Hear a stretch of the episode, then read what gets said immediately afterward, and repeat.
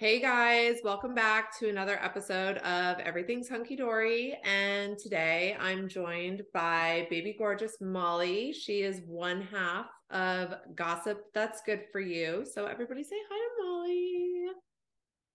Hi everybody. Hi Shannon. Thank you for having me. You look so pretty. I love this like safari moment behind you. That's hot. I love that because it's cold it's where you are. It is cold. It's my son's bedroom. That's so chic. I feel like that's like a Dorit. That's a very Dorit aesthetic for like a nursery, you know, because you have a little teeny tiny baby gorgeous. He's feeling better now, right? Because he was down. We had a horrible week, girl. Let me tell you, he had hand, foot, mouth, which he got from daycare. Like, I'm a survivor. I truly feel that way. I didn't know what to expect. It was poor him. I mean, poor me for sure, but poor him. I mean, I don't know how these little guys deal with these illnesses.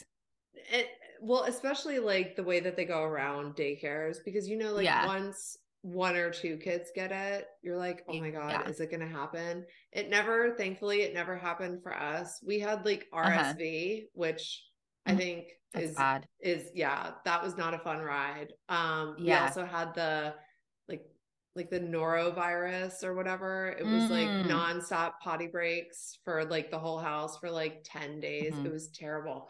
But daycares, I mean, what are you going to do? Especially this time of year. So I know it's a crapshoot. You know, you're like everybody's like, well, his immune system will be really good one day. And I'm like, okay. I mean, but I'm not sure we had to like take this approach. We could have, you know, maybe there were like other viruses that we could have gotten down with, but like hand, foot, and mouth. I didn't need to go on that journey. Well, but you are a survivor, so God bless. And your hair is looking gorgeous, by the way. Do you color your hair? Oh, thank you. I don't. This is 100% natural right now. Because it looks lighter. Yeah. It must be this, you know what I think is the safari moment it's so chic. I love it. Yeah, it might be the ring light. I don't know, but I see the highlights that you see. Yes, yeah, no, it's thank you, natural. Thank you. I love that. Yeah, I'm not highlighting right now because I'm not sure what direction I want to take my hairstyle. So I'm just sort of in between. You're pausing. Yeah, you're Dorinda Medley pausing. I love that though. Yes, correct. Yes, you're Beverly Hills pausing because they're on pause too, and I feel like that's thank God necessary. That's what I said. I said it before, you know, not to like Mensa myself or anything like that, but like I said it before they announced it. I was like, look, I feel like they need a break until like February. I was like, that's what I said. I was just like get through the holidays because the holidays, everybody is stressed. Like you've got hand, feet, mouth. Like my daughter says feet all the time. So I'll say feet with her. I'm like, you got hand, feet, mouth. You've got, you know, COVID is still obviously hanging out with everybody. And then everybody's blowing cash left, right, and sideways because everything costs 500% more than it did like 20 minutes ago. Like we were just talking. I can't. Yeah. So bad. I can't. It's so bad. I have to tell you, we went to dinner this weekend because, you know, we had a rough week with the baby being sick. And I was like, let's just go to like a simple, like Italian restaurant up the street, like a pizza Italian restaurant. And I live in New York City. And so we were expecting a dinner that would cost, I don't know, maybe like $130, $150, and which is still more than you want to spend, but whatever. But that's like date night average. Sure. And it was like kind of, like I said, like a pizza Italian restaurant. Yeah. So my husband, I took the baby to the car before he got the bill. He comes out. He's like, guess how much that dinner cost? It cost $250.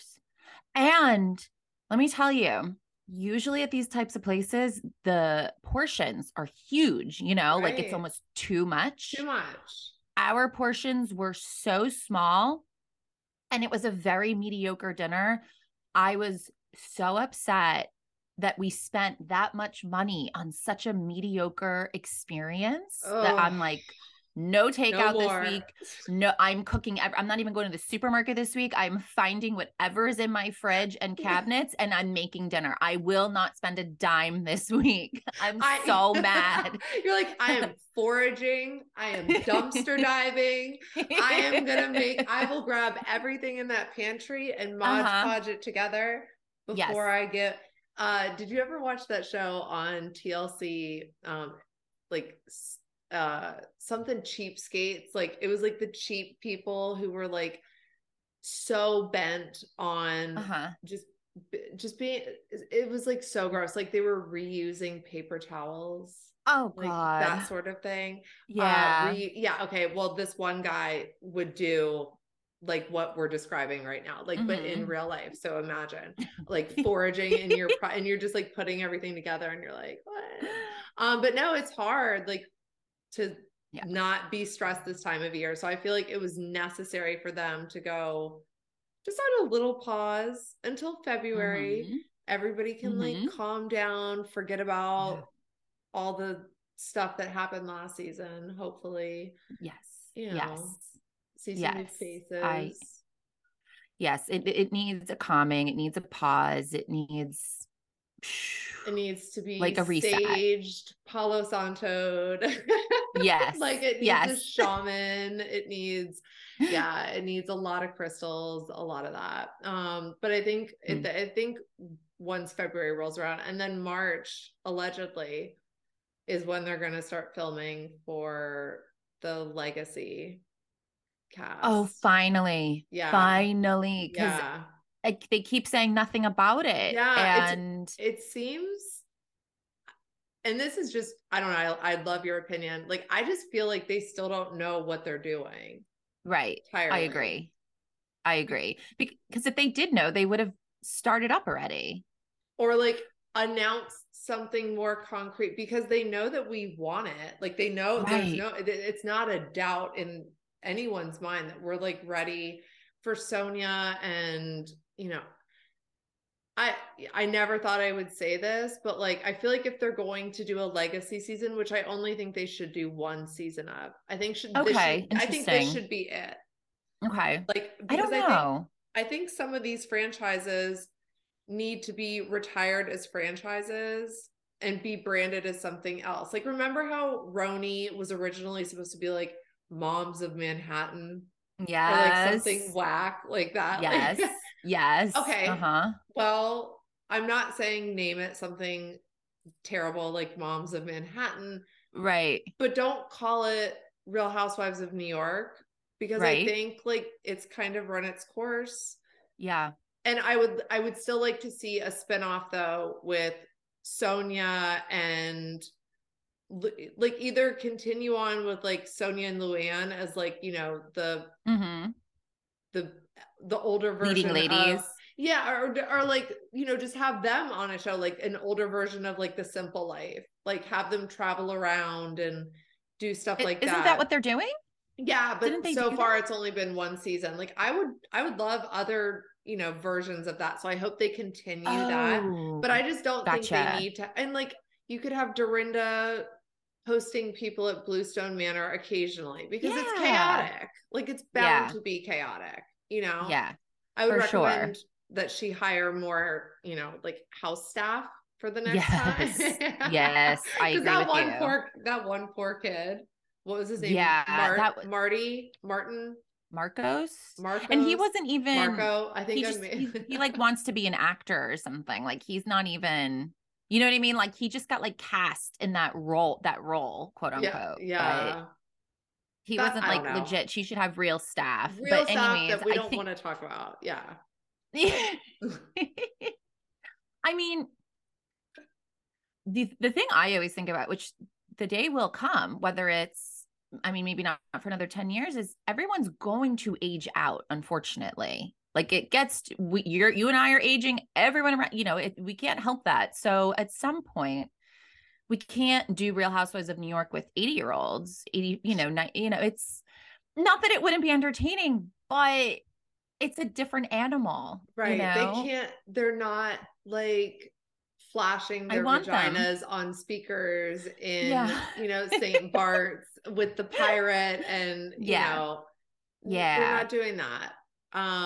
So you're right. I agree. And I hate saying that because like I've been watching for almost 20 years. So, I know. Wild. You know, right. What? So wild. Like who let us grow up like this? Like, I don't think it was just sort of there. And now we're realizing like, oh, that's what we've grown up on essentially as like a, you know, young adults. Did you see that photo of Jacqueline Lareda's husband, Chris, with little CJ, who's not little anymore?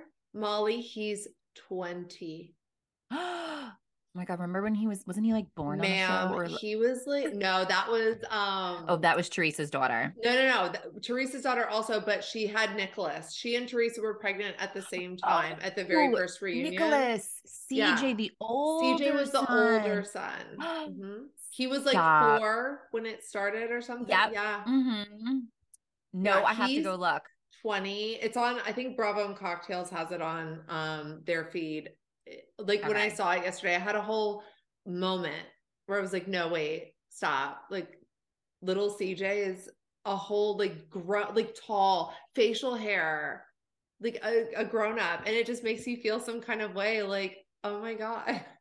Yeah. What is time? Yeah. How did that all happen? Right? Like, I don't know. It's wild. But I do think that they're on the right track with spinning off into like other little shows for the fan. I think it's important. Yeah. And it doesn't have to be every single year. Like it could be a little more sporadic.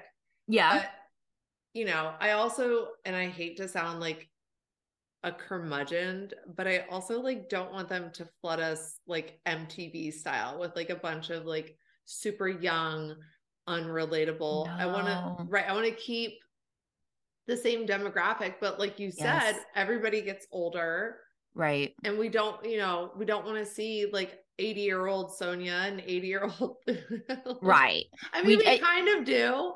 Kind of, but like, it's different. It's just different. Not all the time. Just like a special. We'll have like check-ins with them or something. Yeah. I don't know. But yeah. So I hope that they continue down this path. And since you're one of the few people who actually watches stuff other than Bravo, and I talked to you, I coerced you into watching The Good Nurse on Netflix, which both of them are on Netflix, which I thought was kind of interesting that they ran both of those parallel to each other. The Catching the Killer Nurse, which was the like real life, you know, the IRL people, and then The Good Nurse with oh my God, okay, I have such a crush on. I know her name. Oh, I know her name. Oh, I was like, okay. Oh, I know both of their names, and I know his name, Eddie. Yeah, Eddie. Why? Okay, are you attracted to him? Because I get a lot of shit for this. I'm not, because he's not my type at all. Like he's not my type either, and I don't. That's why I can't explain it. I think his role in the Marilyn Monroe movie. Who did he play? Why am I blanking? He the Marilyn, I know there's like 742,000 Marilyn Monroe movies, but the one with Michelle Williams, which is like the only one that people should ever talk about or bother watching if you're asking my opinion. And I have her signature tattooed on my ribcage. So like a little obsessed, right? Okay. But I don't know his role in that. I just thought he was just delicious and adorable. He was the guy who was like her friend behind the scenes because he was working in the house or something, I think. Is what I haven't seen that movie in a while. I didn't see that movie, but good to know that it's a good one. It's a good one. It came out in like 2010, 2011. Yeah, it's been a while. But I thought he did a great job at portraying that psychopath, Christopher, what was his name? I have it pulled up. Yeah. He, well, first of all, Eddie Redmayne's Charles Cullen. Incredible. yes. incredible actor. He's phenomenal. Totally. And no matter any role he plays. Mm-hmm. I love him. I love him. And I like Jessica Chastain a lot too. Like, I think she's a really good actress. I was kind of surprised to see her on a Netflix movie, if I'm being totally honest. Like, I was like, yeah, wow. 'Cause she's like a box office babe. You know, she's more of like a, like an A, and not that like Netflix is bad. It's sort of become for all actors. It is, because I think a lot of people, for whatever reason, like don't go to the movies anymore, except for me. I go to the movies. I love a movie. Like, I do. I go like on average, I would say I go like 3 times a month to the movies. Do you go by yourself? Sometimes I do. Yeah. I love to go by myself. People are like, what? Yeah. Like my son will be like, yeah, that's for sure. I'm like, no, it's so relaxing. I'm like, you walk in, you sit down, you watch a movie, nobody's bothering you. Yeah. And you, like, what a dream. I don't know. They don't get it though. Kids don't get it the same way that we do. Yeah. Well, I think kids, the idea of doing anything by yourself is really scary. Like, it's like you're a loser if you do it by yourself. Yeah. You have no friends. That's what he said. He was like, why don't you go with one of your friends? I'm like, yeah, I'm okay. Like, yeah, I can just go. Yeah. I don't know. Like, and I think it, like you said, it confuses them because they're like, it's loser status. Like, I think my son's probably like, wow, is my mom? Is my mom okay? Cool? Yeah. Like, mom, are you doing okay? You still have friends, right? Like, did you need to talk? I'll go with you.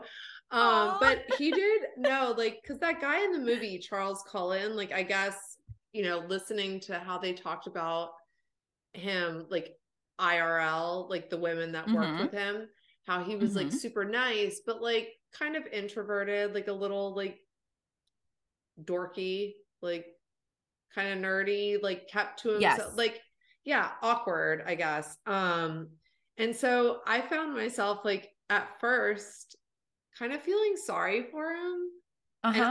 And this wasn't even from the movie perspective. This was like watching the documentary, because at first I was like, maybe he has like a severe mental disability to where he like genuinely believes that he's like putting these people out of their misery.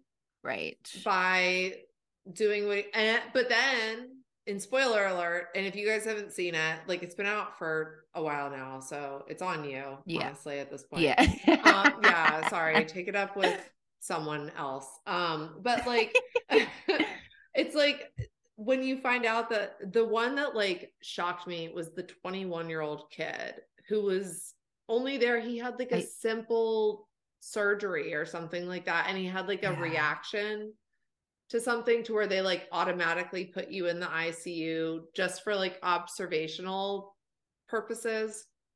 And then he died because of the insulin thing. And it was like, okay, wait, this is not about mercy. This is just like, you're sick and like, there's no reason. You're mentally ill. You're mentally ill. Like, like it's incomprehensible to like you or me, because I could never. And it's funny, I had it, so we were supposed to record last week and I had my GP appointment, and so when I'm checking out at the GP last week, they were like, oh, you have a balance on your account of like 172, and I was like, what? I was like, from what? And they were like, hospital visit in May of 21, and I was like, oh shit. Yes, I did. I was like, that's right. I had a kidney stone situation. Oh. But here's something that's like, in retrospect, if this had happened after seeing The Good Nurse and Catching the Killer Nurse, Molly, it would have been like Stroke City, USA. No, listen. So I'm at the emergency room. I have kidney stones. Okay. I'm in like stupid pain. First of all, for whatever reason, they're like, oh, we're out of blankets. And I'm like, what? Sorry. What? Like, this is the hospital. And like, this is one of their, and I'm not going to like say their name on air, 'cause I do genuinely love this hospital group, but this was like probably their worst day they've ever had in history. Okay. So they were like, we don't have any blankets. And I was like, do you have a sheet? Like, it's freezing. Yeah, something. No, we don't have, but they didn't have anything at the moment. So I was just like, okay, I'll just lay here and freeze to death then.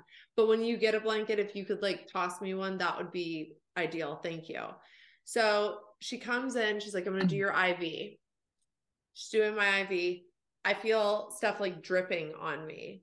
And I was like, I like looked over and she was like, oh, sorry. She was like, all of our IV bags that we just got in are leaking.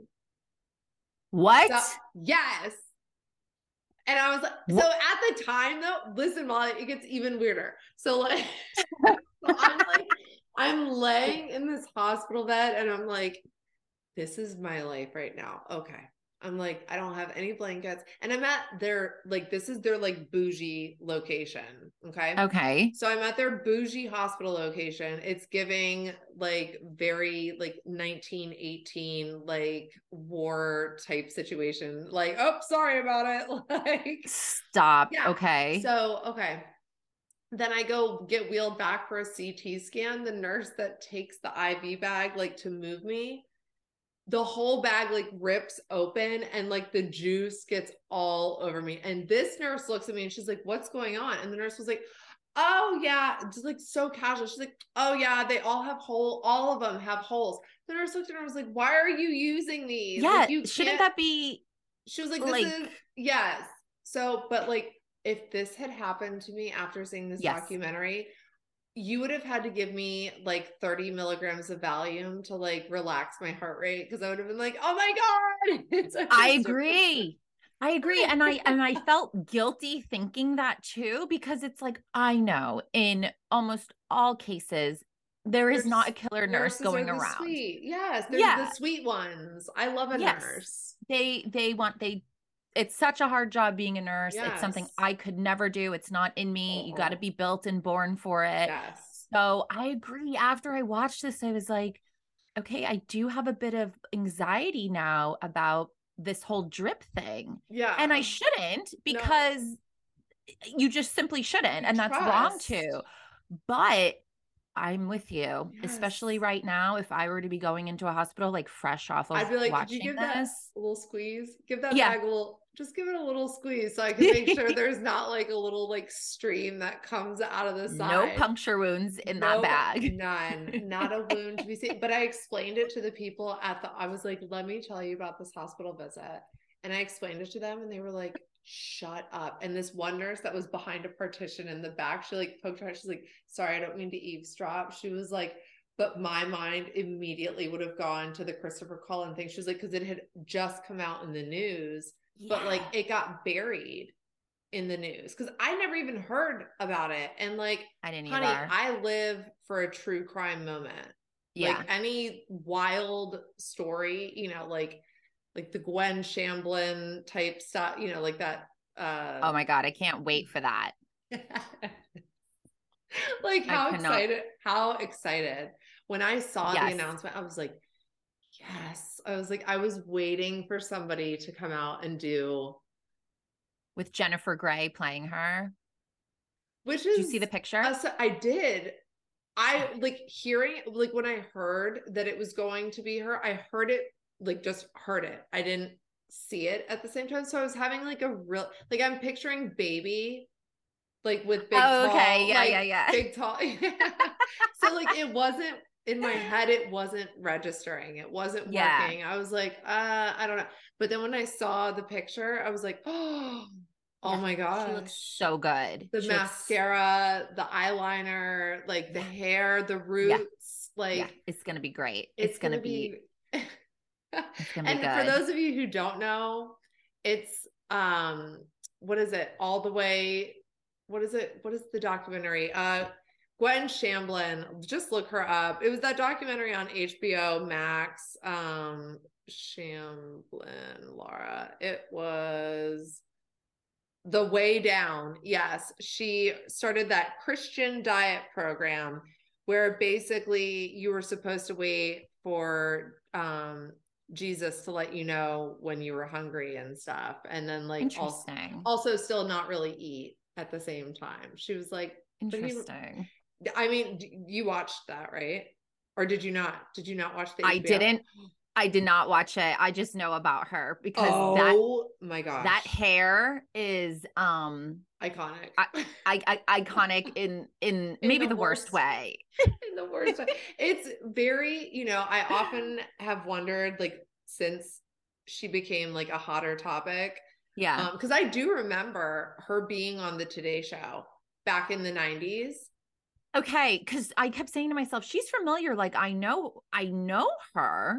Yes. But she had a book. It was like a huge, big bestseller type situation about her weird, like, diet cult that she was running through her church. But it was like, they were like kicking overweight people out. Like, oh my God. It was, yes, it's, you have to watch it. It's such a trip. It's like 3 episodes, I think. So it's like an easy watch, but, unfortunately she has passed. Yeah. She just died. Yeah. And like all of the people who were also being investigated also died. So interesting. I know. I'm like on a plane. Okay. Yes. Well, it's very sus moments. But yeah, definitely watch The Way Down. It's a good documentary and it's a good rabbit hole to just go down. Like I Googled it obviously after and just kind of like spiraled out reading about her like weird divorce and like she remarried like a younger dude. Only for a year. Yeah. I feel like that's a Lifetime movie. Like, it is. We've seen that before for sure. Oh my God. The guy she married played Tarzan in a Tarzan TV series. Wait, are you serious? Yes. On Wikipedia, it says he was known for his role of Tarzan in the American TV series Tarzan: The Epic Adventures. He's good looking. I mean, I was going to say, like, I just looked him up. I mean, yeah. Oh my God. Her hair. Like, I'm so distracted. I can't. Like, hair like that. You got to wonder, like, that should be your first sign. Like, is there something to reconsider about trusting this woman? I couldn't trust. There would be no trust. I'd be like, ma'am, you left the house like this. And this shit is intentional. I can tell. Like, you worked really hard on this. You worked at this. And for that reason, sharks, I'm out. Like that, like I can't invest in you. I can't trust in you. I don't know what you're selling, but a lot of people were into it, but the 90s were so wild. I feel like in terms of like that got, okay. So like the whole Good Nurse thing, a lot of that happened during the 90s because he was a nurse from like, what was it? It was like, it was like 16 years that he was a nurse. And he got caught in 2019. So maybe it wasn't the 90s. Recently? I thought it was like 13 or something, but maybe. No, you're right. It was 13. Sorry. Okay. I'm sorry. I don't know where 2019 came from. I don't know. I feel like in the 90s, this definitely would have been way easier to keep quiet and keep like most things. The 90s were truly a wild time. Like low-key miss part of it, but like low-key don't miss a lot of it. For sure. I have, you know, the only question that I have with like the whole portrayal, I guess, of the movie is I was wondering why they didn't use like the father, the pastor, I agree with you. Yeah. Maybe the family didn't want that story to be used because the sister was so into it though. I felt like it was like a slight almost because his story, you know, because he was such a good man and then he wound up having such like a tragic circumstance. And then his brother, like his whole life was like trying to, you know, tell them that they had killed him and nobody would listen. So it was like, I don't know. I just thought, but maybe it was, you know, blocked by the family or I don't know. It just, to me, I was like, ew, I don't like that they changed it up and made it like a younger woman. I was like, what?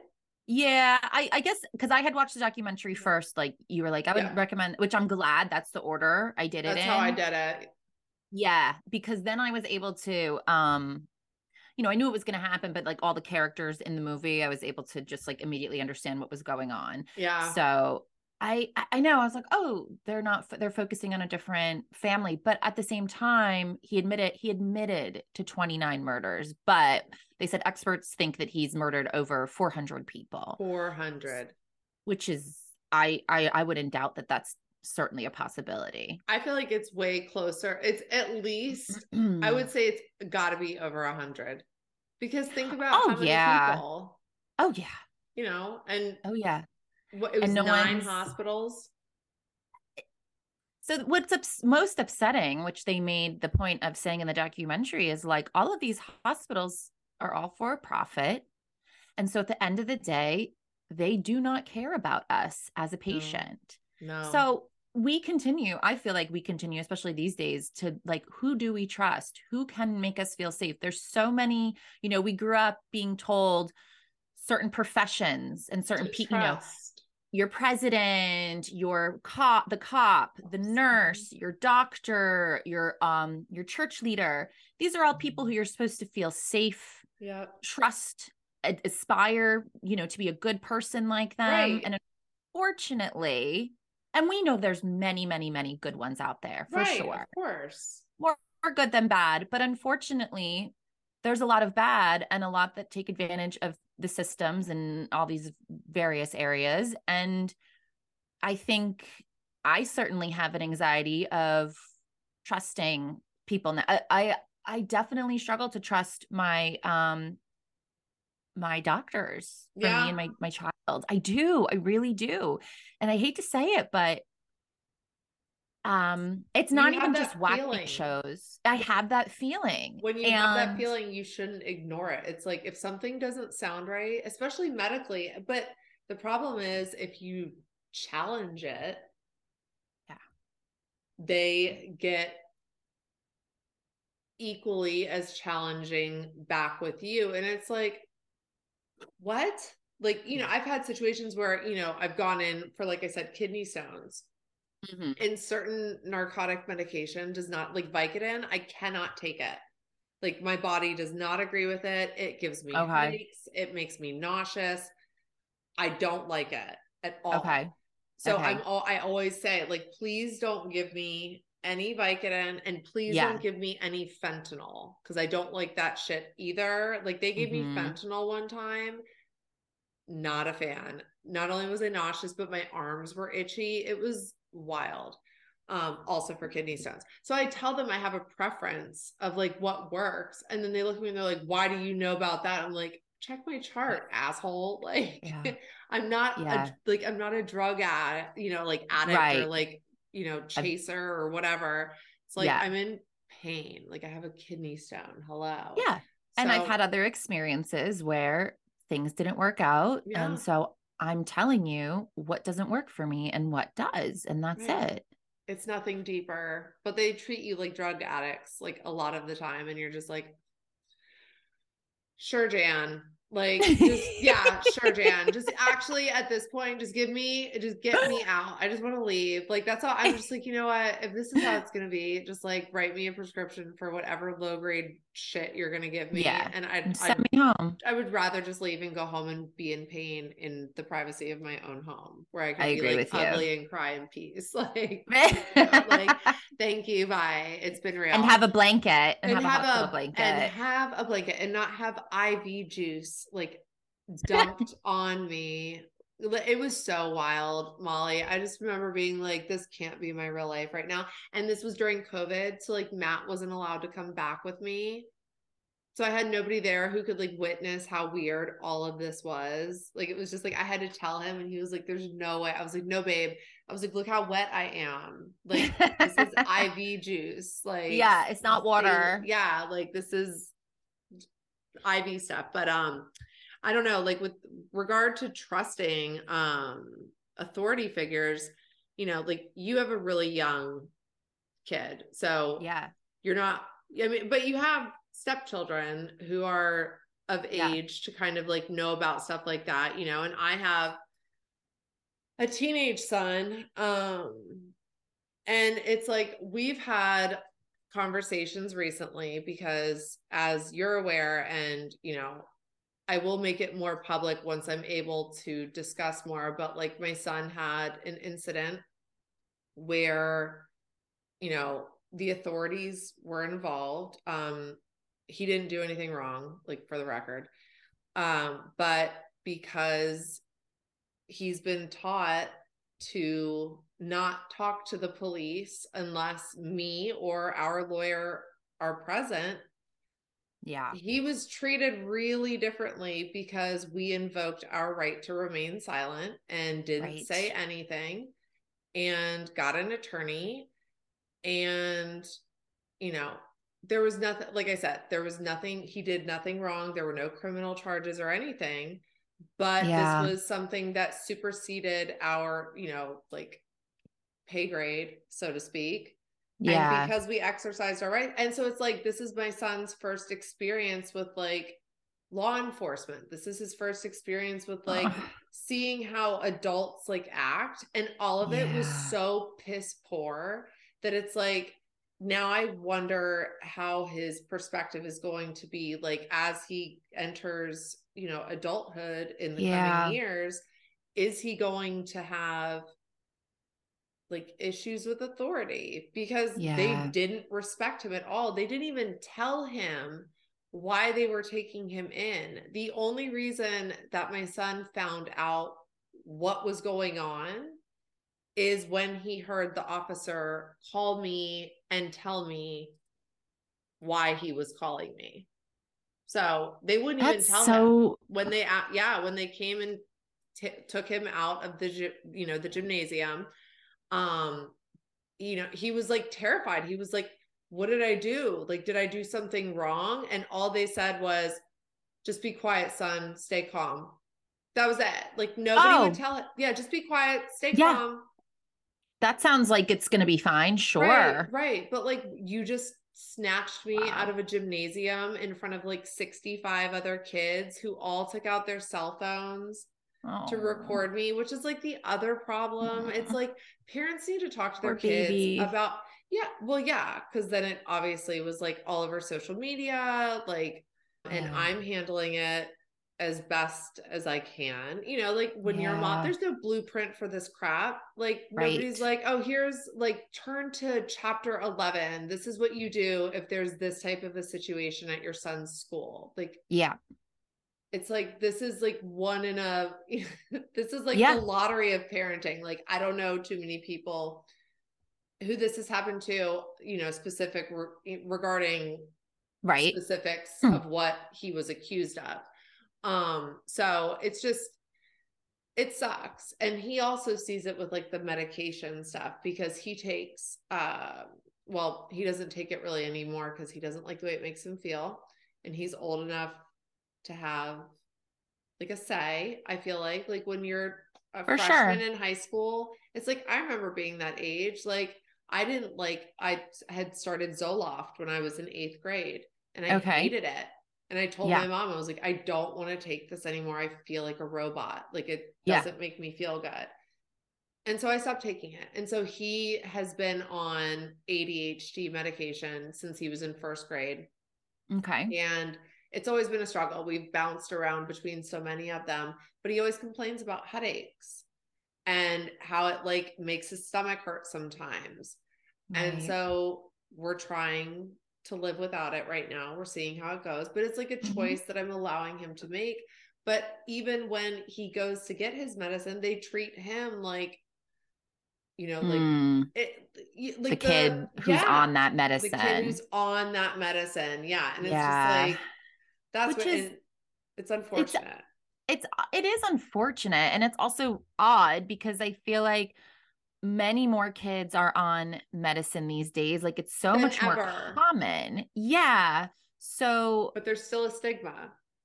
There is like people still be like, oh, you're on that. Yeah. Like, oh, and it's like, what the hell is that supposed to be? Cause like I'm prescribed ADHD medication. I don't take it every day. Okay. Cause I don't need, you know, like I don't need to be my sharpest all the time. Right? And I also don't really enjoy the way that it makes me feel long term. Okay. So I take it kind of as needed, like maybe 3 days a week. Okay. 2 days a week, 3 days a week. It just depends on what I have going on, right? Right. But I think just in general, like teaching kids like how to advocate for themselves, because that's what, ever since this whole ordeal went down, is kind of what I've been instilling more into him, is like, you have to learn how to be your own representative, you know, like, yeah, speak for yourself, like tell people, you know, like boundaries with friends, because obviously when all of this went down, he was getting texts left, right, and sideways. Like, I heard this, this, and this, and I heard this, this, and this, like, is this true? Is this true? And it's like, I told him, like, you have to respectfully tell people to mind their own fucking business, and like that you're not going to talk about it.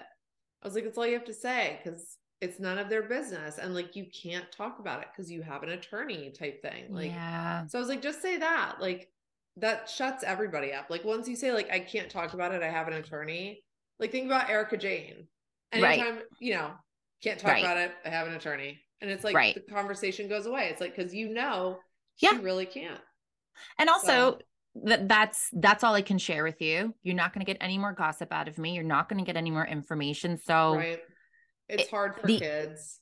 The interest will dwindle, but yes, I think it's hard for kids to understand him and his peers, hard for them to understand. Like, what do you mean? What does that mean? Yeah. Well, not thankfully, because what happened was really violent and extreme, but like, they've moved on now. There was a really extreme situation that happened at their high school last Friday that I was just telling you about, where two students got into like an all out brawl. And, you know, I was telling Molly before we started recording, it's like the kids were just standing around with their cell phones videotaping. Like, this girl got a concussion, you guys, like the ambulance came, just like wild type stuff. And then now this girl's life has changed forever. Yeah. And, you know, I'm very curious to see how they handle the punishment for the perpetrator. Yeah. Because the punishment that Carter received is like the most of it. Carter basically got expelled. I mean, it's like a polite way of expelling somebody is what they did to my son. So they suspended him until October of 2023. Oh my God. Yes. So, and it's with stipulation. So then when he goes, like, if he was to go next October 13th to try and re-enroll at the school, the problem is he's already missed 1.5 quarters of school. So he's going to automatically fail that grade. Yeah. So absolutely. I don't even understand. Changed his whole, he's virtual school. We're just going to ride it out, because at this point, the soonest he would be able to go back and start at the beginning of the year and have his credits all transfer would be junior year. And at that point, he was like, I might as well just stay, like, just finish at home. And it's like, he can finish a lot sooner doing it virtually, though. So he could be, and, you know, start taking college courses. But it's like little stuff, like little stuff, like saying thing, you know, because these kids get like so dramatic about shit that like doesn't exist. You know, like my son got accused of doing something that didn't happen in any way, shape, or form. Yeah. And now and his whole life has changed. Yep. Turned upside down. Turned upside down. And it sounds like there's nothing that he can do to undo this. It's just like, you're expelled for a year and that's that. Yeah. Like, we had to formally withdraw him, like all that stuff. Like, forcibly withdraw him, and sign all these papers. And like, you know, at this point, I honestly am glad that he is not at that school, because I don't trust them, you know, like the way that they handled everything, like at the announcement of what he had been accused of was terrible. It was just, it was a lot. So it's, I feel like it's almost one of those like blessing in disguise type moments, but it still sucks for him because, you know, the high school experience. That's what I'm thinking. Like he's not going to get that high school experience, or at least get, he's unable to choose. Right. You know, and this is a public school that it's a public school. Yeah. Is there an option to send him to a private school, or is that just but it costs, I think their tuition now is $44,000 a year. So yeah, I'm like, no, not right now. No, like maybe in like 2 years, you know, we'll see, but it's a lot of money. Right now, it's a lot of money. And I mean, it's a great school though, you know, like, but that's the cost of college. And it's like, he's supposed to be getting a free education. Mm-hmm. And it's like, so now you guys either have to homeschool him, which is what you're doing now, online schooling, move, you know, like, oh, let me just move my whole family to a new town. In this economy. Yeah. With the mortgage rates at like 8%, like, cause my mortgage rate is 2.65%. I'm like never refinancing or doing anything with my mortgage, like period. Like, I don't blame you. Right. Oh my God. Yeah. It's like you said, I'm not going to uproot my whole life, but it's just a tragic, you know, turn of events. And it seems, and it's what sucks though, is like people will, a lot of people will automatically be like, that's Florida for you. And I'm like, okay, listen, I'm like, I've had my kid in school in Florida, predominantly his whole education has been in Florida. Yes. But he also spent 2 years, at a school in Northern Virginia, and it was just as bad. It's like, I don't think it matters where you go. Like, it's just things aren't the way that they used to be. And I hate saying that because I feel like I'm like, oh my God, I sound like just like my parents, but it's true. Like things are just very weird with trust, you know, putting that trust in people to like keep your kids safe, or putting trust in authorities to do the right thing, or putting trust in your doctors to do the right thing.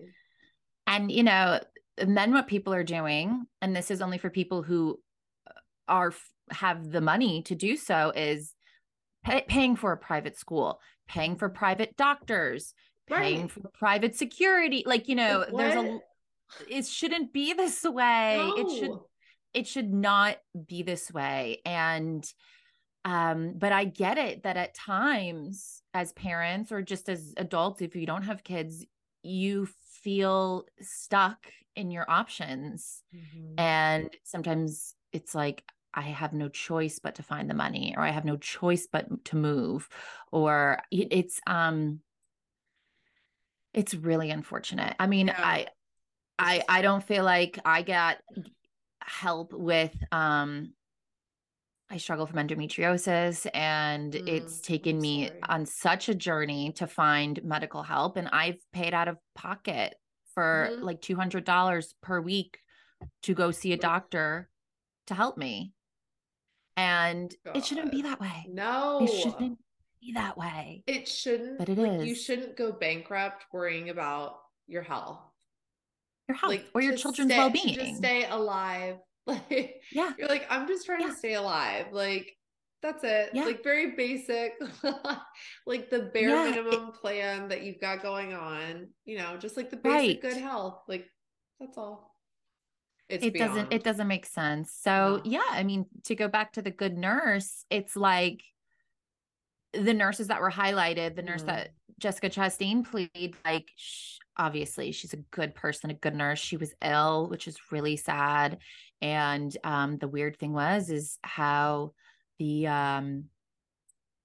nurse played by, what's his name? We just said it, by Eddie Redmayne, helped her with getting the medication because she didn't have insurance at the time. So I just think at the end of the day, Charles Cullen, I mean, he was just severely mentally ill, severely. He was in some psych wards, wasn't he? Yeah. Yes. And he didn't he have like a prior charge too? I think like something weird, like a stalking. Torturing. Oh. Well, I know that there was something he did when he was young, like torturing and killing animals. Yes. Which is, that's always a bad sign. That's the bad sign. That's like, that sign of our, like there was, I remember one time this one mom was talking about like the kid, like purposely killing like little things. And I was like, so I don't know if you watched Prime TV, but that's sounding a whole lot like a little miniature Dexter you have on your hands, a little serial killer situation. Yeah, I would maybe really look into that one. Yeah, he killed, like you said, he killed small animals, and I thought he had like a charge involving his ex-wife. That's what I thought. Like it was like a, like he had to like stay away from her or something. Yeah, like a stalking thing. Oh no, wait. Okay. Chris Cullen. Okay. There's an actor named Chris Cullen. I was like, wow, his birthday was December 3rd. Wrong person. That's an IMDb. Yeah. That's unfortunate. This guy was born on February 22nd. Oh, ooh. Okay. Interesting. I always love, and we'll talk about this later. Cause, you guys, I'm recording with Denise and Molly later today on their podcast about Casey Anthony. Mm-hmm. Can't wait. Like Molly, I only finished it for you. Like, I swear to God, I was like, I'm only finishing this because of Molly, because if it wasn't, 12 minutes in, my blood pressure was so high. Yeah. I was just like, oh my God, I hate you so much. But I have. Yeah. Denise said the same thing. She's like, I shut it off because I couldn't watch anymore. But then when I told her I wanted to talk about it, she's like, okay, fine. I'll finish it. That's like, I had to pause it for a little bit and like have a snack and then regroup and come back to it. Yeah. But yeah, it's like stuff like that. I don't know. But anytime there's like somebody in the press, like this Christopher Cullen or Charles Cullen or like Casey Anthony. Well, even though Charles Cullen didn't really get like a whole lot of press time comparatively, he didn't get the press that he should have gotten, way more press. Oh yeah. I don't even remember hearing about this at all. It's gotta be because the hospitals are looking to protect, because protect like themselves. Who the hell, I'm sorry. And I'll tell you this right now. Cause like I go to the hospital every now and then when my kidneys are like, hey girl, let's have a moment, Yeah. If I heard that the hospital that I normally go to was like having issues like that and they just like let that shit slide. Yeah. No, we're not going back there. Like that's a whole risk. Goodbye. So I don't know. And with the Casey Anthony thing, like people who are, entrusting her now, like, like I just, like in my head, there's so many thoughts, like so many thoughts. So like last night I was watching it again. Yeah. I watched the first episode. I watched 2 times because I love to torture myself. Yeah. Well, that's interesting that you would watch the first one. The first one gave me the most questions. Why?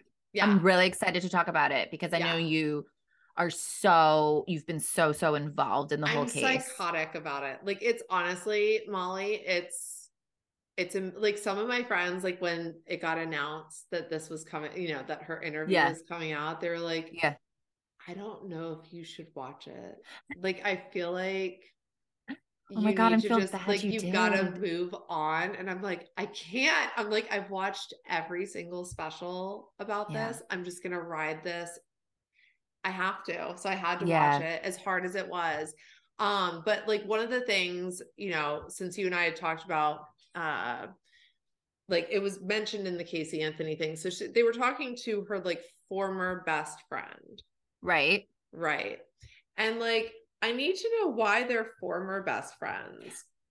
Same. I was wondering that. They don't explain that. Yeah. I have questions.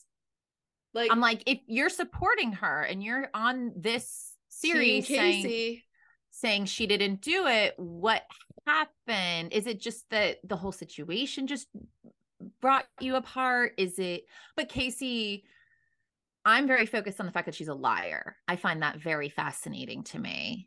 So, but we'll talk about that on your pod. Yeah, there's so much to get into. Yeah. There's so much to get into. And, but what, so like you and I have been talking about, you know, like grown-up friendships and like, and that was one of the things, like when I was watching the Casey Anthony thing, I was like, well, why aren't y'all friends anymore?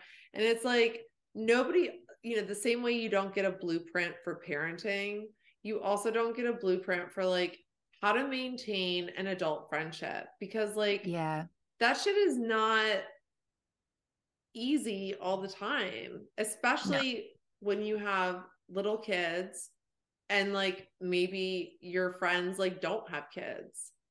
So yeah, sometimes they don't, you know, they don't get it. Or, you know, I had shared with you, like, I just, ended a 25-year best friendship because, you know, it got to the point where, you know, she's in an abusive relationship.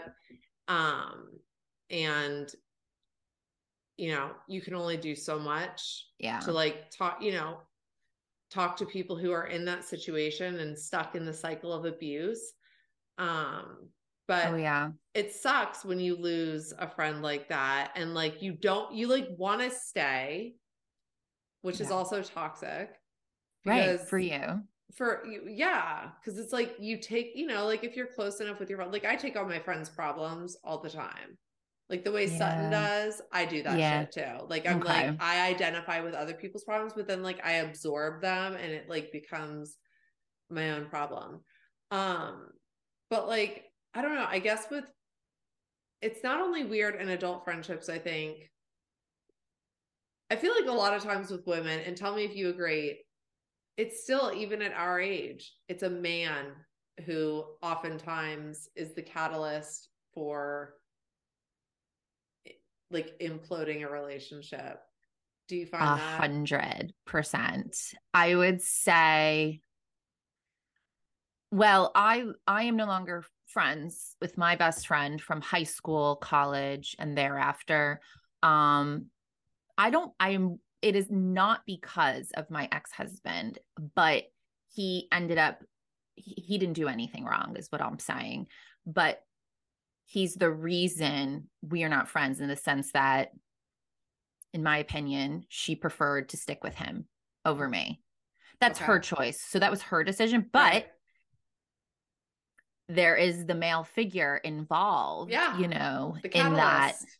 I know what occurred was being friends with both of us. He leaned on her a lot. That was a lot of pressure. I get that. And it was too much. Oh. But at the end of the day, for whatever reason, he was the more important friend to keep. So, you know, I don't want to get into this particular friend in particular because there's, you know, a lot. But yeah. But yeah, and often I hear girls, especially like when we were growing up, right? You would hear a lot of girls say, "Oh, well, I'm not friends with her anymore because she has a boyfriend." Yeah. And I don't know, is it always the boyfriend's fault? No. It can't be. It can't be. But it so whether it's, I don't want to say it's about the guy, but it's, or rather, like I just said, it's not the guy's fault. It's not the man's fault all the time, but it always is the catalyst. So it seems. Exactly. Because so with this particular person that I'm talking about, we'll call her Lucy. Even dating back to 8th grade, 9th grade, you know, so on, anytime Lucy had a boyfriend, it was like ghost mode. And she would pop out, you know, like, I hate that. Yeah. I hate that. I hate when girls do that. Molly, nothing triggers me more than like a whack-a-mole friend. Like somebody who just like pops up out of the ground like, hey bitch. It's like, no, you can't do this. Like, don't call me when you're fighting with your weird boyfriend or like weird shit's going on. Like, I'm so tired of it.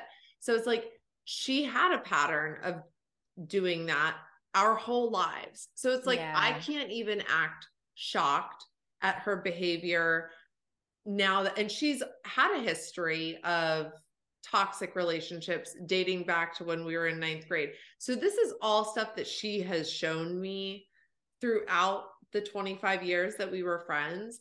But I guess for whatever reason, when you're friends with somebody and you love them like that, you like, you deal with you accept them for who they are. Right. You take the good with the bad, like not everybody's perfect type thing. Like, okay, this is her pattern. Like after she gets comfortable with her new man, like she'll start coming out a little bit more, that sort of thing.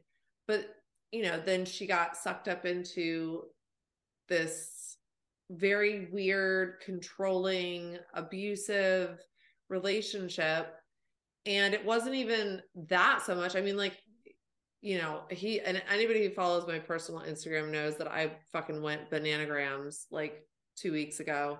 But like he sexually groped me without my permission in her presence. Oh. Okay. Oh, okay. Wow. Yes. Yeah. We were on a boat. So there's like nowhere to even go. Okay. It was his boat also.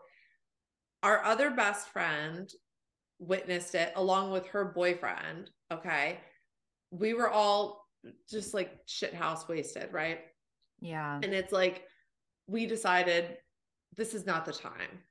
Like we're not, I'm not going to tell her on a boat. Like what? That's the worst place to get in an argument with somebody. Like you can't go anywhere. You're all fucking stuck there. Like, no. So we got off the boat, and when we got, you know, I wasn't driving and neither was my best friend. Her boyfriend at the time was driving. We got in my car and we were just like, I just don't think right now is the time to tell her. Like not just right now, but like in that moment, because she was very like, he couldn't do any wrong. So if I had told her, it would have been my fault. Sure. You did it somehow. You made it happen somehow. Yeah. I mean, I was in a bikini. I was wasted. I was shaking my tits. Like, but that doesn't mean like, come. That's not permission. Right. This is not permission to come and grab a titty. Like, so. No, let me ask, did he, when he grabbed you, was it like for like everyone else to see in a sense, like this is jokey and I'm doing it? Or was it like you were bent over getting a soda or beer and he grabs you? So the first grope was we were there were two in it was a BOGO grope. It was buy one, get one within like the same hour. Okay. And I think it was both tits. Honestly, maybe he had to get a feel for both. God. I don't really know. So we were getting, like, we were going to this restaurant / bar that you can only get to by boat.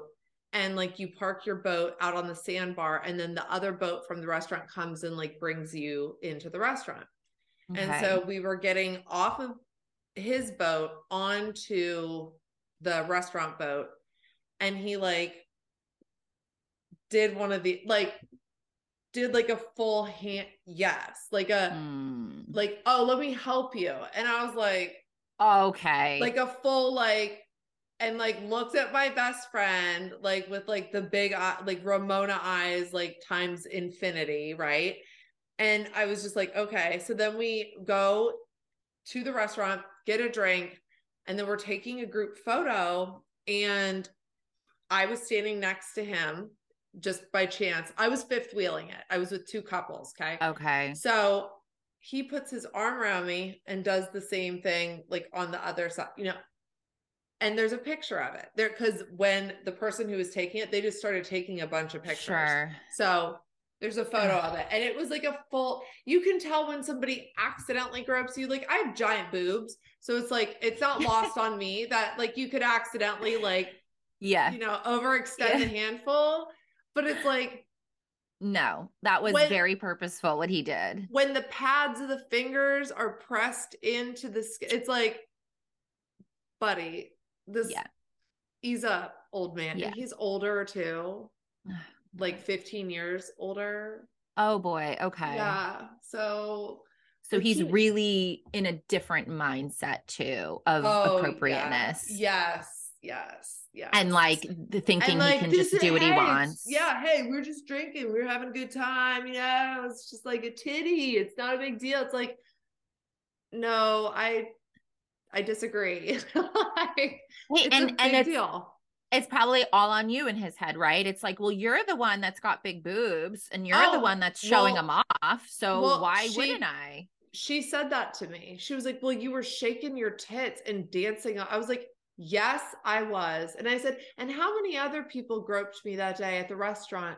Right. Because I was doing it at the restaurant too, not just on the boat. I was fucking wasted. Like, right. And Whitney Houston was on. Like, are you joking? Like, yes, I was shaking my tits everywhere for everybody. Yes, I want to dance with somebody. Like, please. I love that. Yeah. So like, I don't have control in that music. Like, it takes over my body. I get it. So yeah. But so she asked me, also when I brought, you know, cause I had propositioned it to her this way. I said, you know, I need you to answer me very directly, very specifically.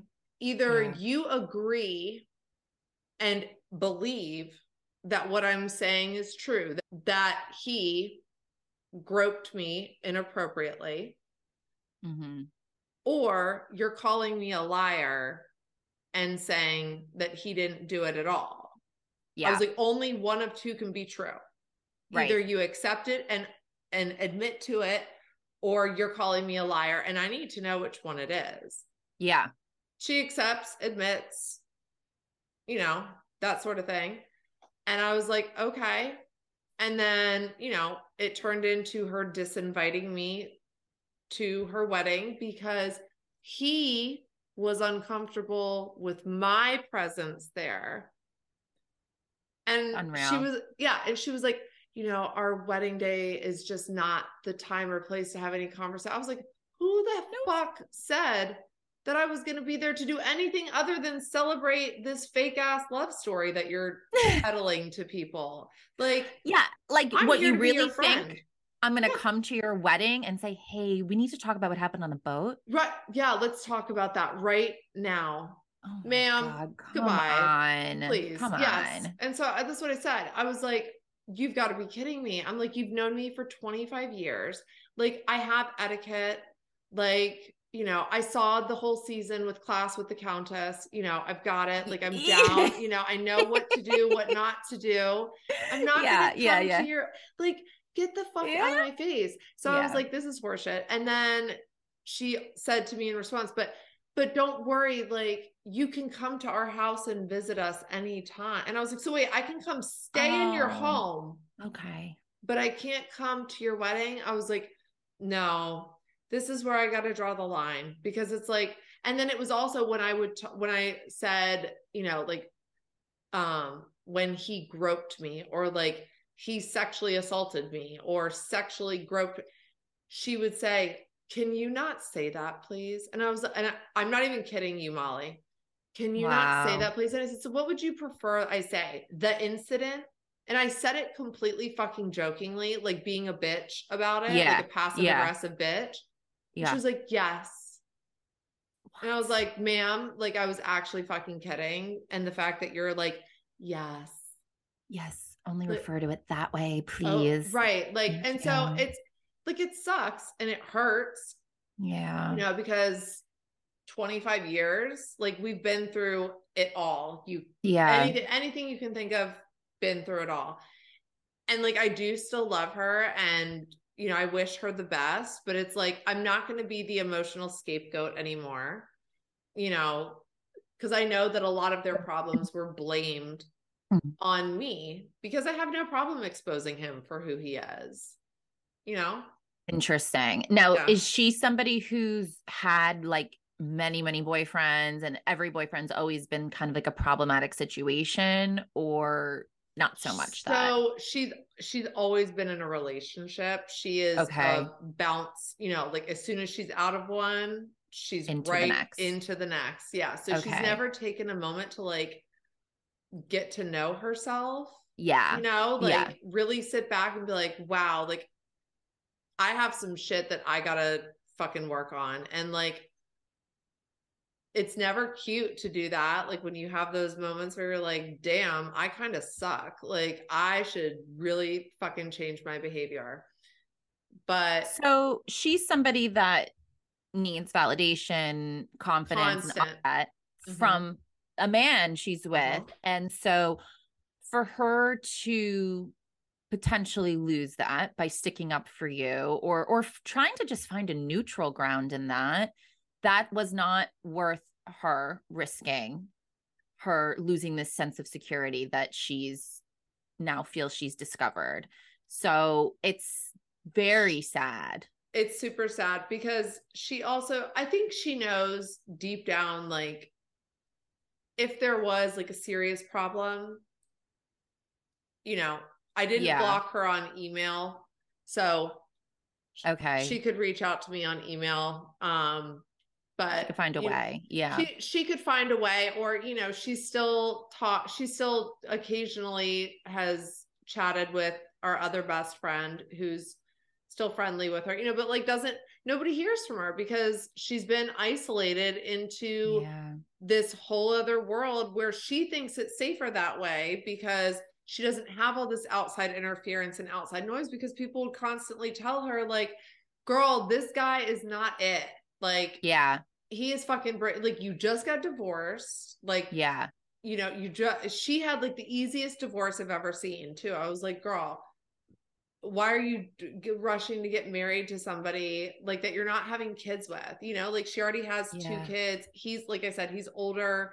They're not having it. So like, why get married? Like, I don't know. Call me crazy. I'm like, if I'm financial security, I mean, that's something I can think of. That's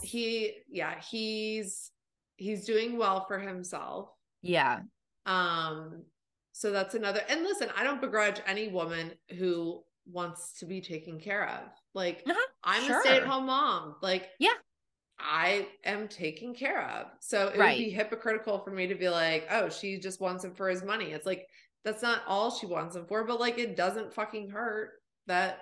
No, I mean, it sounds like maybe her age too. She's at a point where she's just like, I need to settle down. Yep. I gotta be in a committed relationship. I don't care if it's mediocre. I need it to it feels safe. I needed to feel good about myself. I just don't care about digging deeper and and going back out into the playground of whatever the fuck is left out there, because it's not a lot. So I mean, I get that part, but it's like the other part is I've always been like, quite literally, Molly, since 8th grade, I've been like her representative. Like I've taken up for her. Like, you know, if anybody was ever like I'm her protector, so to speak. Yeah. Like if shit hits the fan, even if like we were having like, you know, cause you know how it is with girl best friends, like you have a fight and you don't talk for a couple months. And then like randomly you're like, this is so fucking stupid. Like, you know, like you're just like, hey, I'm done being passive aggressive now. Are you like, do you want to just like be over this? Go back to normal. So, or like if like a crisis happened, then it would break the ice of whatever contentious situation that we were, you know, cause like that had happened like 2 times where she and I hadn't spoken for a couple months, and it was all related back to the dude. Interesting. All of them. Cause it was like, cause she wasn't showing up as a friend, and I would call her on it. Like, you've broken plans like this many times. And like the one plan that she broke that like, it was the straw that broke the camel's toe. As Kathy said, that's like my favorite. I'm like, I need to merch that. Like it's on my list. You should. I need to. That's a good one. It's because it's so good to say. I'm like, oh my God. But like the straw that broke the camel's toe for me was she, you know how much I love Trixie and Katya. Like I had ticket, like I got tickets for us to go see Trixie and Katya live, which is the hoodie I'm wearing right now.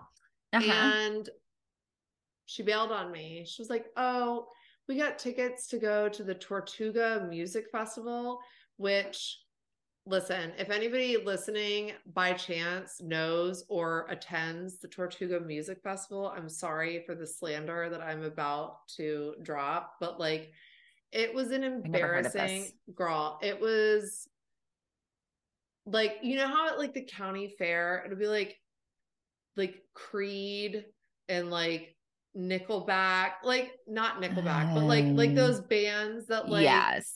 Yeah, yes. It was. There's like a whole thing with those kinds of bands where it's like they're just the worst in some way. Like whether they're good or like, actually like, good, it's like they're the worst still. They're just the worst, right? It's like there's no redemption. I don't care if you put out an absolute banger right now. There's like for Nickelback, nothing. And my husband Matt loves Nickelback, and I'm so embarrassed, like because sometimes it'll come on like on his playlist in the car, and he'll turn it up, and I'm like, turn it down, like turn it down right now. This is so embarrassing. But yeah, she ditched me to go to the Tortuga Music Festival. And I was just like we've had these tickets planned. Like we bought the tickets for Trixie, like 7 months in advance is when they went on sale. Like, yeah, that doesn't make sense to me. Yeah. Well, I didn't know what day it was on. I'm like, you don't have Google? Like before you bought the other tickets, you weren't like, hold on one second. You're just not, you're kind of proving that it doesn't matter enough. I don't matter. Right. Yeah. So, like to figure it out. Right. Yeah. I find I have experienced with many friends since I'm young, close friends, temporary friends, like whatever it may be. As soon as a man comes into the situation, they're no longer asking, oh, let's plan a vacation together, or, oh, that vacation we were going to do together, I just can't do it anymore. Yeah. Or, you know, they're no longer checking in, having like back and forth conversation with you. You're only hearing from them when shit hits the fan. And then I'm like, cool. So you've been in this, let's say, 8-month relationship, right? Mm-hmm. I'm not hearing from you. I'm not even meeting the guy. Okay, whatever. You know, sure. I've got other friends. I've got other things to do in my life. But then the only time you text me is when stuff starts to go down. And all I'm doing now every day is taking in your shit energy. That's not fair. Right. That's and then you're constipated with like dark energy. Like you have your own shit. Like we all have our own shit. And now I'm overfed with your shit, your bullshit. That's not okay. No, it's draining. Balance it. Yes, do something. It's draining. It's selfish. It's inconsiderate. You know, I'm happy to help my friends. Believe me, I bitch and vent to my friends all the time. But it's like, let's keep it even. I also want to share with you the funny stuff, the fun stuff. You know, and you know, back and forth, or let's just talk about some silly movie. You know what I mean? Or a show like The Housewives, or a movie. Like you said, like something mindless, and light, you know. But when all I hear from you is when stuff's going down, and it's not just that one relationship that was rough. It's every few months another rough relationship. Oh my God! Come on. What in the like? I have a friend who is guilty of that, you know, only popping up when there's a crisis, and then I don't hear from them. And as of recently, I finally decided, like, you know what, I'm like, after he, like there was like a scheduling conflict for my birthday dinner, 'cause he was going to take me out to dinner for my birthday, and you know, something came up in his schedule, and then something came up in my schedule. So it was like, I was just like, you know, he had a flight. That's what it was. He had a flight early the next day. And I was just like, you know what, let's just go when you get back from your trip. That way we're not like rushing for you to get home to pack and like all that stuff. And and I'm not rescheduling my own birthday dinner. Like that's embarrassing as hell. Like don't tell me like I want to take you out to dinner and then be like, oh, like I'm not done packing. It was like he wanted to cancel but like didn't want to say it, so I just said it for him. Like, look, if you're not done packing and you have to be at the airport by 5 a.m. like do what you got to do, you know, like you have shit to do. Like I get it. Like, you know, like I'm a fucking grown up. I don't care about my birthday that much. Right. But if you tell me you're going to take me out, but I had just done a bunch of favors for him because his life was on fire. But once he got back from his trip and found a new man, you're on the back burner. I'm on the back burner. And I'm like, you know what? I'm done. Like, don't call me when you have a fucking emergency. Get a therapist. Yes. Like, truly. Get a therapist. Truly. Please. Because I have one. Like, yeah. And there's some things you just can't put on your friends every day. You can't. Exactly. Because I don't know how to say no either is my problem. Like, I struggle with boundaries with people. Okay. Because I want to be everybody's savior. See, I've gotten pretty good at boundaries and drawing lines, which has created some problems for people because it's sort of like, how dare you do that to me? But I'm like, well, how dare you do that to me? Yeah. I've gotten better. You know, like, I can only be so much. I can only do so much. I have a lot going on. Yeah. And sometimes, you know, sometimes my life is fine and right. There's not much drama, no problem. But sometimes it's really difficult. Yeah. And I find when I try to maybe say, okay, well, let's have a back and forth. Like, what's going on with you? Okay. Well, what's going on with me too? And then there's no interest in that. Done. I hate that shit. Yeah. I don't answer. Good for you. I'm like, I'm sort of move. I love that. Is it? It is. I send out the message of sort of like, you can vent to me. I can be your texting venter, you sure. know, no problem, but I'm going to choose whether I want to respond to this particular situation because sometimes I've responded over the years and it's talking to a wall. You know what I'm saying? Right. And then you feel like, what a waste of time when you're done. You're like, what the fuck did I even bother engaging in that shit for? Because now I'm mad. Like now I'm mad I wasted my time. I feel you. So with those particular friends, I put up that wall of not responding. When I have other friends who, hey, I hear you. That's something to consider. I appreciate what you're saying. Thanks for listening. To me, that's different. Yeah. Yeah. When I'm just like talking at you at the end of the day, that's not fair. No, you might as well DM yourself. Like DM, like use your like personal IG to DM like your podcast IG, and it's the same fucking effect. You're like get a private Twitter account and just like tweet all day long, you know? Like, I don't know. Just stay anonymous. Yeah. Just like, shit, that's actually not a bad idea. I don't know. It's not. Twitter. Twitter. I can't go. I don't go over to that side of. It's a dark side Twitter. I only did it for like a little bit. And this was back in like 2012 when it was still like kind of, I guess, like normal on there. Okay. Yeah.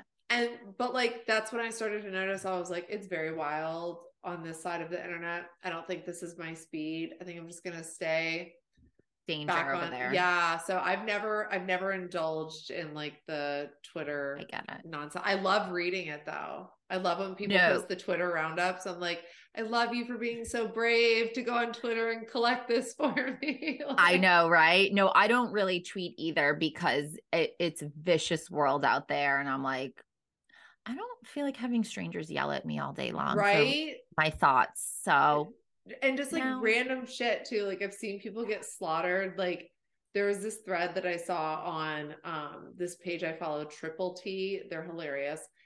They were posting something that said like, rule number one, like don't ever go on the internet and be happy about anything because people will tear you down like right away. Like this girl like posted, she like tweeted something about like being happy about like her nails or something like that. And people just came in and like subtweeted her and just like destroyed her. And I was like, gosh, like terrible. She just got her nails done. Like, yeah, let her live. Like she's excited about her nails. If you don't like them, keep it moving. Just move along, just scroll. Move it along. You know, it's like, there's a thing where you can have a thought in your head and not type it into the internet. Imagine that. Like, guys, you know, it is possible to just not comment. Or maybe you could turn to your partner or your coworker and say, oh my God, listen to what this person wrote. That's it. And just move along with your life. Like, why do you have to comment in the most vicious cruel, questionable way. Like, I it's rough. And it's even like us doing a podcast. Like, it's like I hesitate even doing the podcast sometimes of like people's opinions and people just like destroying us for just like having a human existence. Yes. You know, like, why? I'm like, look, nobody is making you listen to me. I promise. Like, no one. And it's okay if you don't. It's really okay. Right. The census takers. It's not on the census as far as I know. Like, I haven't seen Everything's Hunky Dory or Gossip That's Good For You on my census forms. So like nobody gives a fuck if you're listening. I care. Yeah. I would love for you to listen to me and to Molly and Denise. Like, love it. Thank you. Thank you. But like, be nice. And like, you don't have to agree with everything that I say. Right. You know, but like, don't be a dick. Like, just don't be a dick. Like, if you're going to be an asshole, like a little bit, like kind of be funny about it. Maybe like at least put some humor on it. Like, don't be a complete dick, but you could just call, you know, like if you have something to say about me, like that's fine. Like, but just don't be a straight up asshole is all I'm asking. Yeah. Hard. I mean, I, again, I think most people are good people. Yes. I think most people are kind and well-intentioned. Yes. And again, you know, this goes back to what you're talking about with the nurses and everything and even friends, you know, I think friends, I don't know. Like, so I wonder what you think. So with your friend, I mean, we've said, okay, it sounds like she needs validation from her partner and all that stuff, but does it reach a point with people where it's like, maybe that is the direction she just really needed to take in her life. You know, like maybe your friendship has really just expired for whatever reason. This is how I look at the friendships that have expired for me, you know, like we have grown apart maybe, and we were holding on to something. Yeah. I think at the end of the day, that's what it boils down to. Like, I know that's why I got a divorce at the end of the day. Like we just grew apart, that was it. You know? You're on two paths and sometimes it's not worth forcing that relationship or that friendship to keep going on. And I'll never say never. You know what I mean? Like, same. Like, cause the love is deep. There's like an asterisk next to, you know, like when I say never, there are stipulations. Like I wouldn't just be like, yes, girl, like, Welcome home. Welcome home, honey. No, it would not be like that at all. And it wouldn't even be possible right now because this is still so fresh. And like, you and I have talked about this. I'm very big into actions. I pay attention to what people do more than what people say. Cause you can say anything. Like we can talk about anything. Look at us talking 100%. About a bunch of shit right now. You can talk about whatever. Doing shit is different. So it's like, if your actions and your words line up, great. Love that. But if you're blowing smoke up my ass, like, oh my God, I'm so sorry. I'm going to be a better friend. I swear. Like, I'm going to make an effort and blah, blah. And then it's fucking crickets. Yeah. I'm paying attention. Like you're sending the message. Yes. So it's just, I don't know. Reciprocation is key. You can call me if you're having an emergency, but that's not the only fucking time that I want to hear from you.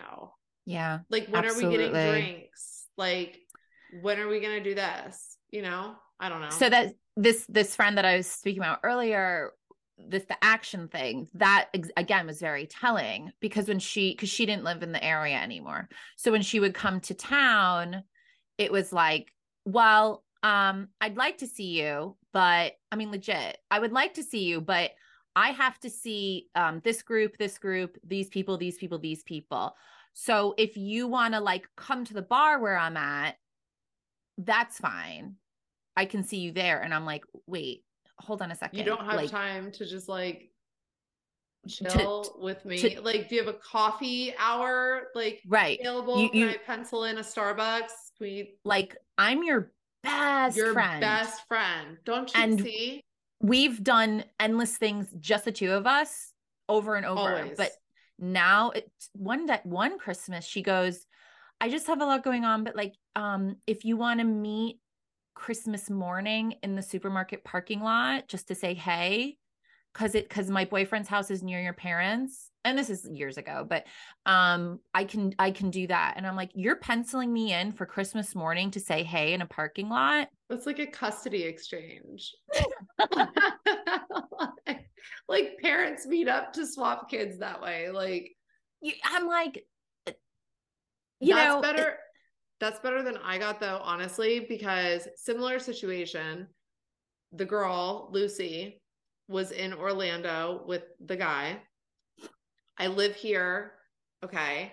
I was like, obviously I would love to see you while you're here, but I don't want to be, I made it very clear at the time.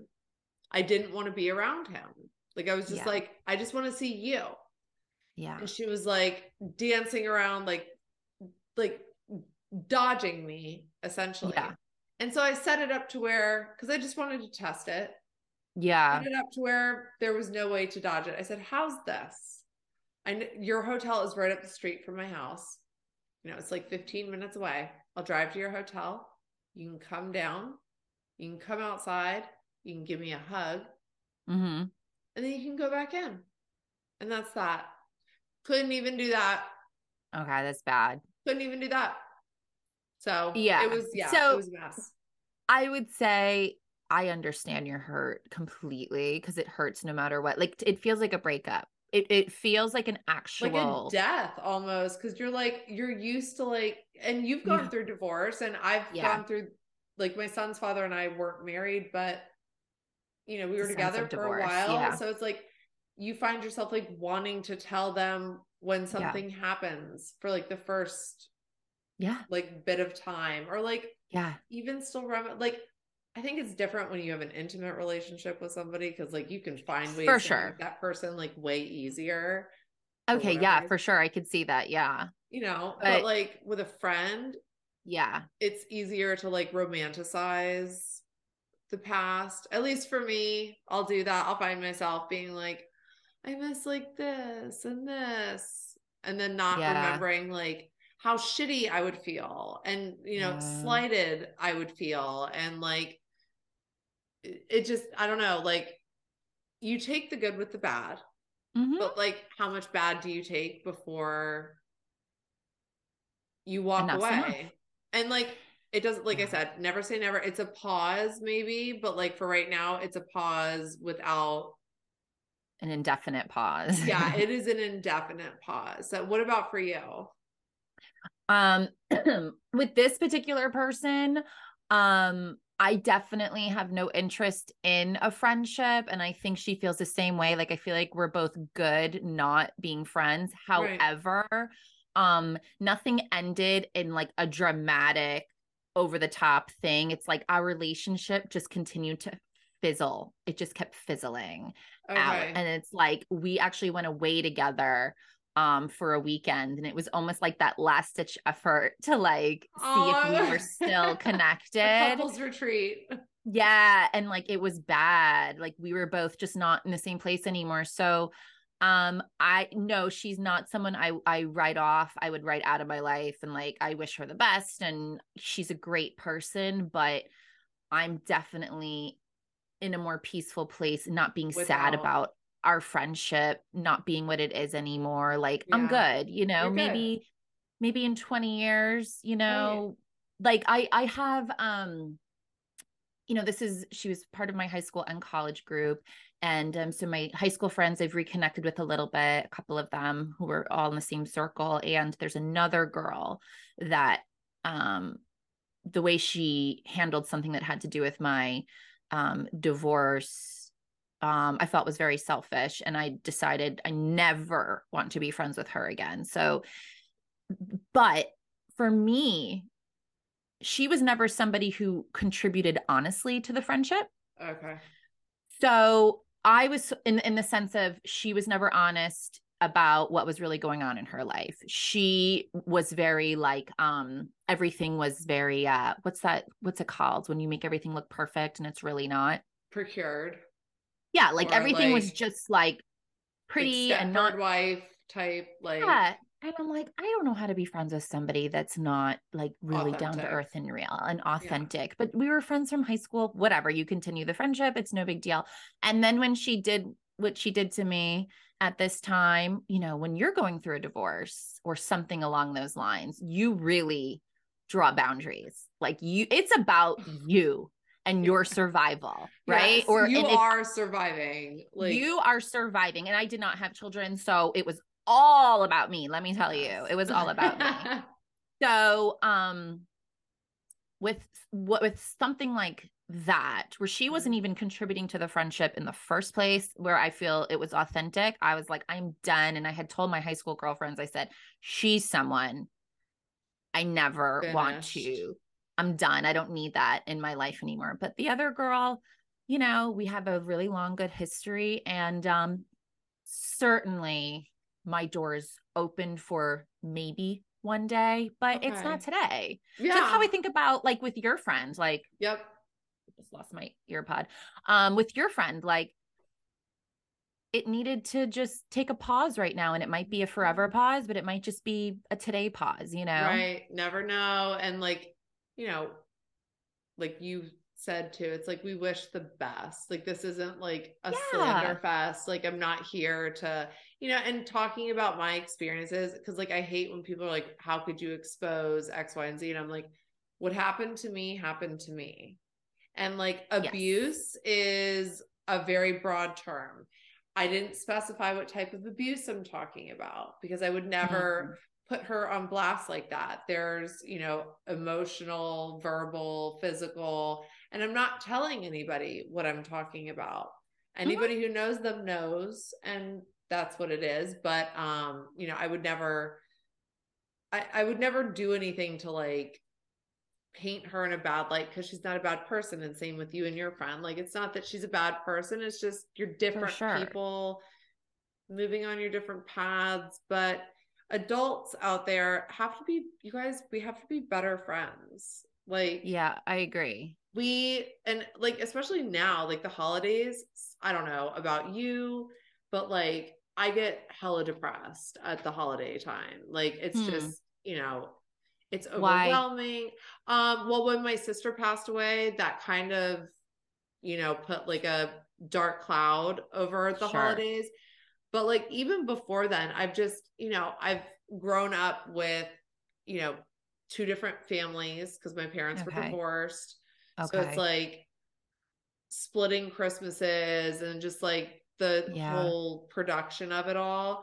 Like, even as a kid was kind of a pain in the ass. And then, you know, you become a grown up, and it's like, there's so much pressure to, you know, have everything done. And it's like, it's December 6th. Like, what? I know. Like, Christmas is in 5 minutes. I know. Like, I just said that to my husband. I was like, Christmas what? Is in 3 weeks. What is going on? Right. Like, less than 3 weeks now. Like, what? Like, I'm not, hold on, stop. Like, I need to do, like, the Saved by the Bell, like, Zach Morris pause. Like, pause. Like, I need to get, like, a whole bunch of shit done, and then we can, like, resume this.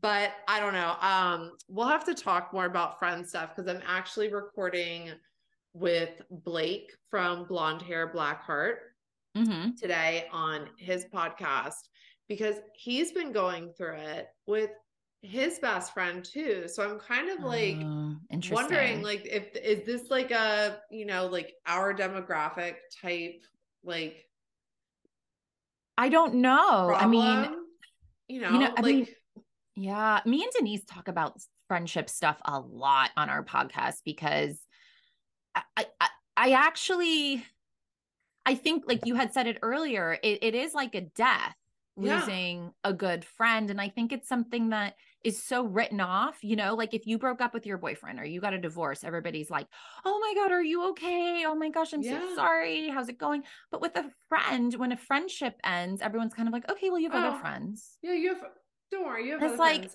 Well, maybe I don't have other friends that I leaned on like this. Right. Maybe I don't have other friends who have gone through everything with me that I have gone through with this friend. I mean, there's so many aspects to friendships. Many. So, but yeah, I'm curious what he'll have to say about it. It's, yeah, his is pretty hefty too. His was, one of the people, so it's like a couple situation. One of the people was the person who officiated his wedding to his husband, and the other one was like in the wedding party. Yeah. So like they're like, you know, friends, and they had a whole falling out, and it's like, yeah, it hurts, and people don't lend enough like thought to like the hurt of it, like, because it is the like it's a word. I think it's worse because it's so much harder to like hate somebody that you've shared that many sacred and like fun moments with, whereas like if it's your ex-husband or like somebody you were intimate with for whatever reason, it's like I feel like it's easier to hate on them. I agree with you. Yeah. I know. I'm trying to think of why exactly I can't even think. I'm like, I'll ask my therapist on Tuesday. I'll be like, hey girl, question for you. I do that all the time. I'm like, why am I like this? She's like, oh, I got an answer for you. I'm like, yes. Like her best piece of advice that she's given me. And like, I think I told you this when we were like having our like kumbaya DMs, because I love those. I do too. But she told me recently, that I have to like stop being attached to the outcome of things. Yep. And it's like, it is such a simple piece of advice, but like when you sit down and think about how horny you get for controlling the outcome of things, or like anticipatory anxiety about an outcome of something. And it's like, girl, whatever is going to happen is going to fucking happen. And you just got to like detach yourself from the outcome. And you're like, bitch, that sounds so simple. Shut up. But then when you start doing it, you're like, right. You're like, wait, this is so hard. But when you do it, it's effective. My therapist said that to me as a kid, and an attachment to an outcome leads to failure. And she would repeat it over and over and over to me. And it is so true. And I think about the conversation we've had about it. And you were like, have no, you know, assumption of how the day, just go with an open heart, just open arms. And it sounds so weird, but it's so true, because an attachment to an outcome could be something you're anxious about, but it could also be like even the holidays, right? It could be the anticipation of, you have the idea that the holidays are going to be what we see on TV and what we see in the movies. Matching pajamas and cocoa and singing Christmas carols and the family laughing around the table and, you know, so on and so forth. And so when that's what you anticipate your experience to be, and it rarely is, or even it could be something better, but you're attached to that idea. To that specific like imagery. Yeah. And then when that doesn't happen, you're like, this is the worst. Like, yes. And it's like, it's not even bad. You're just like, this just wasn't what you initially had thought. Now, sometimes it sucks the outcome, but like, you're never going to roll clean dice every single time. Like you're going to have some fuck ups, and that's fine. But yeah, I just think that piece of advice is really so simple. But it's so hard to like actually adopt the mentality of. So we'll all work on that this holiday season. But before I let you go, can you please tell everybody where they can find you on the internet? And So we are pretty active on our Instagram, Gossip That's Good For You. I post a lot of story. I'm the main poster of the stories on our Instagram, but Denise is posting a lot of like little video clips from when we record our podcast, and you can find our podcast on all podcasting platforms. The whole internet. Yeah, everywhere. We're out every Monday we come out with a new episode. Yes, they are on time, you guys. We love it. They have good production quality. We love that. And it's two women. I mean, we also love that. And you guys talk about so many different things, which is one of the reasons we do. I love that you guys covered like your Matthew Perry coverage was. Oh my God. That was so intense. Let me tell you. So me and Denise are friends from college, and we are so different. It's wild. Like to this day, we are so different. And sometimes it's like truly, how are we friends? Like, truly. Right. and I'm saying this because we say this to each other all the time. Uh-huh. So we have very different interests, different passions. I'm very creative, and I work in the film industry, and I like talking about old Hollywood. Like, I'm kind of an old soul, and Denise is a journalist, and she's all about the hard facts and like finding the answer and like what's going on. And we butt heads a lot. So with like Matthew Perry, for example, you know, she's all about the facts of what Matthew Perry did. And I was like, girl, I am just a fan of his from Friends. Like, I said to her, I am never telling you when I'm going to read a book again out of pleasure because you ruin it for me. You're like, you shit all over my dreams. Like, stop it. I'm just trying to enjoy this book, Denise. God damn it. Like, it's just, I felt so bad too. Like when I did, cause I was DMing with your podcast page, which I know is usually you. And I think it was you the day that I was like, Matthew Perry's a dick. And you were like, I love him. And I was like, oh shit. I was like, this is Molly. I was like, sorry. I was like, but he's such a dick. Like, I said that Friends wasn't funny. Oh, you said Friends wasn't funny. No. You're like, I'm sorry. I don't want you to think, I think you're funny, Molly. It's okay. It's and okay. I was like, oh my God. I felt so bad. I was like, cause people get really offended. My husband, the other night it came up cause I was like, the show is terrible now. And he was like, the show's such a classic. I was like, oh, how funny. I was like, watch it right now. And let's see how many times you laugh. And he was like out loud. I was like out loud laughing. And it didn't happen. I still laugh at it, but I think it's, I don't know. I don't know why I do. I still laugh at it. It's okay.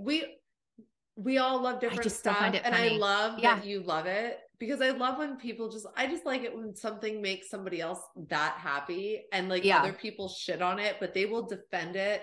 Like with me and Lisa Rinna, people are like, what are you doing? I'm like, I love her and I can't tell you. I don't know. I love her too. Yes. I do. And that's, I was like hiding. I mean, I give you credit because you were like, posting pro Lisa Rinna posts. And I was like, oh my God, cause that was another thing me and Denise of course fought about. And we fought about the Erica Jane and all of that stuff. And sometimes we were just like, can't I just like something? I just like without it. A battle. Without a battle. It's TV. This is TV. Like, I'm just here to have a good time. And it's like Melrose Place, like Taylor McBride, like icon status. Like, I'm wearing Rena Beauty lip right now. Like I'm going to the grave with Lisa Rinna because I love her. So, you know what? And I think that's great to scream it loud and proud. You know what I mean? It's, Friends, Rinna.